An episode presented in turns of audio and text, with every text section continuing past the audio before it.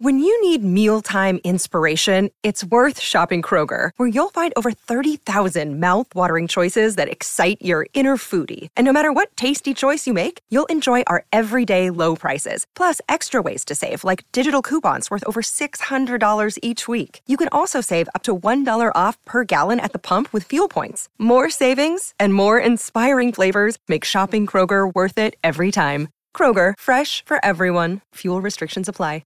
Hey everyone, welcome to Real Vision Crypto. Enjoy today's show.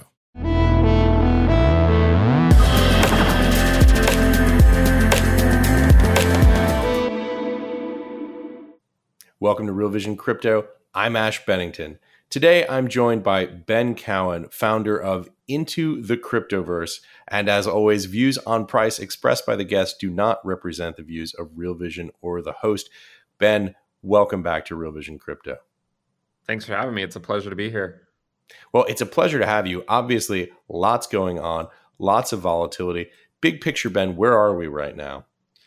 Yeah, so I think we're in a fairly obvious place from looking at prior cycles and bear markets for Bitcoin. And namely, that area is upon Bitcoin's first lower low. If you remember the last time I came on here to Real Vision, we spoke a lot about Bitcoin and the Bitcoin dominance, right? And the reason we spoke about that was because we saw that Bitcoin was putting in higher lows, technically speaking, right? We also know, though, in a bear market, higher lows are typically not held, and eventually we are destined to put in a lower low. And we talked about how once Bitcoin puts in a lower low, the Bitcoin dominance is likely going to go up. So when we talked about it back then, the Bitcoin dominance was around 42%. Now it's almost 45%. So a lot has happened since then. And the reason why it's gone up is, again, because Bitcoin put in a lower low. And when you think about why that would have an effect on the Bitcoin dominance, well, the reason is because once a lower low is set, there are a lot of bulls who no longer can claim that it looks bullish if, in fact, a lower low has been put in. Hey, Ben, just for a bit of an overview, we're filming here on Monday, May 23rd, 2022. Give us a little bit of an overview for people who aren't following the price action as closely as you are on what's happened on price since you've last been with us. Yeah, so I think the last time I came on, it was sometime in April, I believe, and Bitcoin was sort of just putting in higher lows. January, it was around 33K, February, 34K. And then in May of 2022, it was around 37 or 38K. And I came on onto Real Vision Crypto sometime before the lower low was set. And The reason we specifically spoke about this was because the exact same pattern played out in 2018. And, namely that pattern is higher lows followed by a rejection off the 200-day moving average. The failure to put in a higher low followed by a bottom, a local bottom. And we saw the exact same thing play out, right? We had a low, a higher low at about $1,000 higher, a failure to put in a higher low after the rejection off the 200-day. And then what came after it was a new lower low, which was lower than any of the prices that preceded it in this, say, bull market. Like the last time we were at 25K was all the way back in December of 2020. So this is, in fact, our first lower low. And the reason why this is important, and I really want to hone in on this, because I think it's extremely important for people to understand how the altcoin market works with respect to Bitcoin, is in 2018, you can see that once Bitcoin put in a lower low, you can see that it was in June of 2018, right? June 2018. But also in June of 2018, if we flip over to the Bitcoin dominance, and remember, the Bitcoin dominance is just the market cap of Bitcoin divided by the market cap of the entire asset class. Okay, so it shows you how dominant Bitcoin is compared to everything else. In June of 2018, the Bitcoin dominance was at 42%, which is exactly where we were just a few days ago, or a week ago or so, right? And when we came on to Real Vision Crypto a month or two ago, we were around 42%. And what we said was, look, upon the first lower low by Bitcoin, you will see a breakout in the Bitcoin dominance, okay? Now we have that breakout in the Bitcoin dominance, and it's gone to approximately 45%. At the time of this recording, As I make the video right now, the dominance is at 44.83%. But I think the last time we did the video a month or two ago, it was at 42%. Now, if you look to see what followed that for Bitcoin in 2018, you'll see that the dominance fairly quickly over the next 3 or 4 months went all the way up to over 60%, like over 60% in a relatively swift fashion, right? Like we didn't really stop. It was just more or less month over month, the Bitcoin dominance continued to climb. Now, the reason why this is extremely interesting to me is normally when you expect dominance to be making moves, you might assume that Bitcoin's doing something, right? Like it's either going up or it's going down. But the reason why this was interesting is because Bitcoin in 2018, after the first lower low was set in June, we just went sideways until November. But it was during that sideways action that the Bitcoin dominance went up so much. And the reason the Bitcoin dominance went up was because all of the altcoins slowly bled against Bitcoin and against their USD valuations, okay? Now, in the short term, what we noticed with Bitcoin is that there were some short-term pumps, right? I mean, Bitcoin still had to move back up.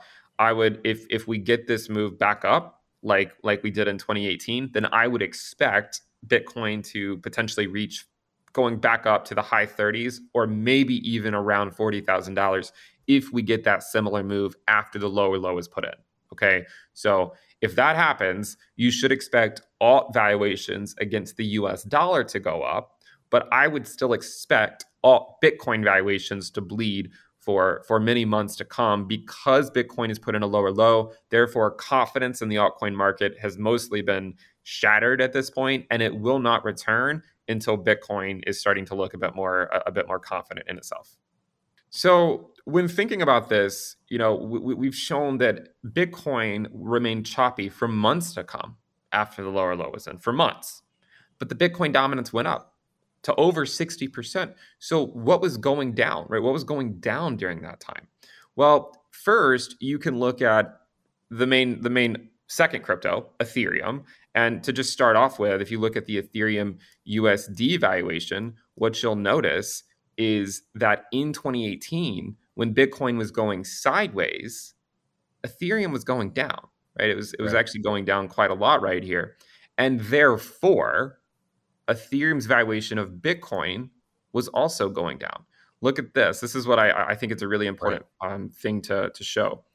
Bitcoin put in a lower low in June of 2018. The Ethereum Bitcoin valuation was slowly bleeding. And then a month after Bitcoin had put in a lower low, that's when the Ethereum valuation against Bitcoin sort of fell off a cliff, right? It kind of fell off a cliff. Now, I'm an Ethereum bull, right? I love Ethereum. I think it is by far the best layer one out there, and I don't think anything else comes even close to it. But I also recognize that it's very seasonal against Bitcoin.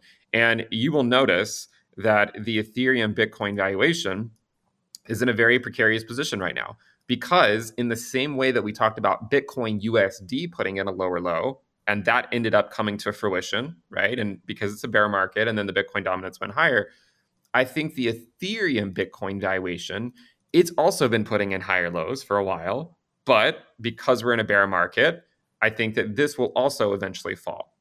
And if that falls, the reason it might fall is not even necessarily that Bitcoin's price is going down. It could just be that Bitcoin's staying range bound for a few months and people decide to go back to either cash or back to Bitcoin until the market looks healthy. So again, you know, I'm an Ether bull, but another way to look at this too, with regards to Ethereum, is look at every summer going into the end of the year, okay? If you look at 2015, the Ethereum Bitcoin valuation bled from the summer until the end of the year. If you look at 2016, again, from the middle of the year until December, it bled. If you look at 2017, the Ethereum Bitcoin valuation bled during the second half of the year. If you look in 2018, it bled during the second half of the year. The same thing in 2019, it bled during the second half of the year. And then again in 2020, really since about August, so it started a little bit later, right? It started a little bit later, but it bled going into the end of the year. Last year is the first time that it did not really bleed that much going into the end of the year. So I would say that last year was an exception to the rule. So, I mean, it's not always going to play out, of course. Last year was an exception. And, you know, I look at this chart and I think that it's more likely that it'll eventually break to the downside. And then what'll likely happen, I think, is, you know, we have the merge coming up for Ethereum in August, theoretically, but it could be pushed when they transition from proof of work to proof of stake. But I think the main... Why don't you explain just really quickly the significance of the merge and what exactly is going to be happening in August? Yeah, I mean, so, you know, if you're familiar with blockchains in general or with Bitcoin, you might have heard of proof of work. Okay, and proof of work is where this whole conversation related to how much energy is it taking, right? Like, this is a lot of politicians talk about that and the how computationally expensive it is to secure a proof of work network like Bitcoin.